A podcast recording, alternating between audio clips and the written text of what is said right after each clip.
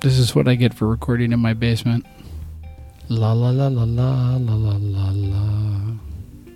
I should insert some frog noises here just to be entertaining.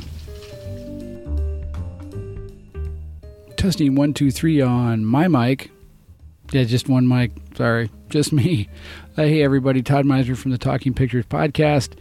Uh, this is just a little mini podcast to tell you that we haven't all died or been swept away in a flood or hit by a train or carried away to Oz on a tornado.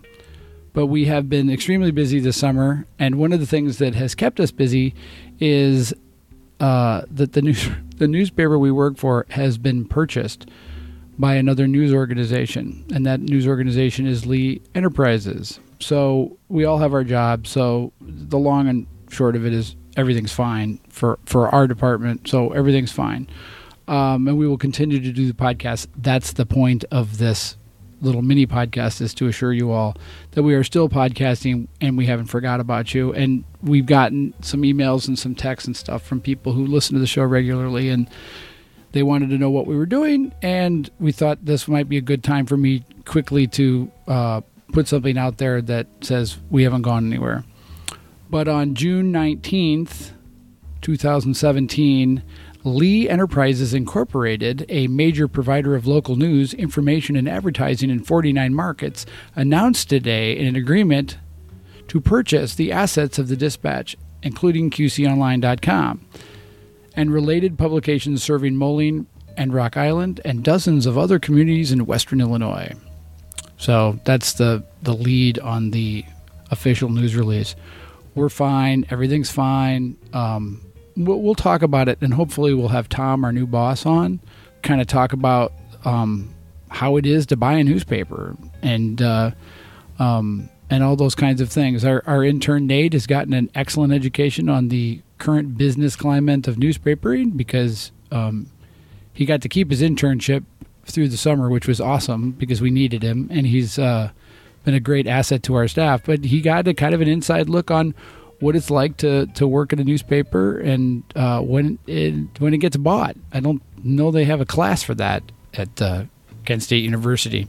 So anyway, uh, everything's okay. We're still gonna podcast, and um, we just wanted to let you know that that's going to happen.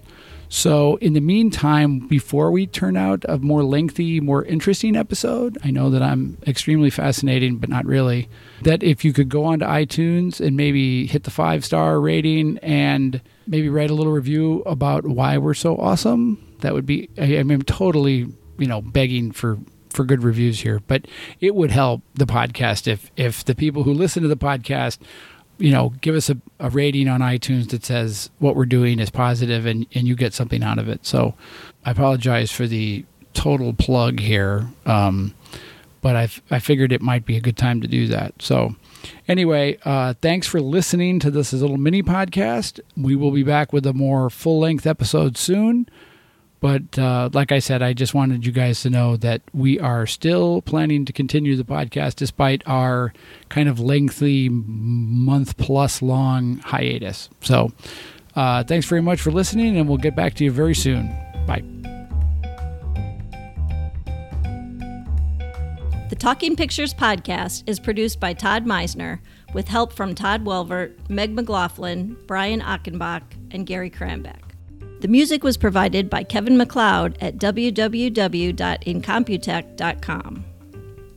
To see some of the photos and videos discussed in our podcast, be sure to follow us on Facebook, Twitter, and our blog at talkingpicturespodcast.blogspot.com. The Talking Pictures Podcast is a production of The Dispatch, the Rock Island Argus, and QCOnline.com, with a special thanks to Laura Frames, Randy Fisk, and Laura Anderson Shaw. Make sure you never miss a podcast by subscribing to the Talking Pictures podcast on iTunes or SoundCloud.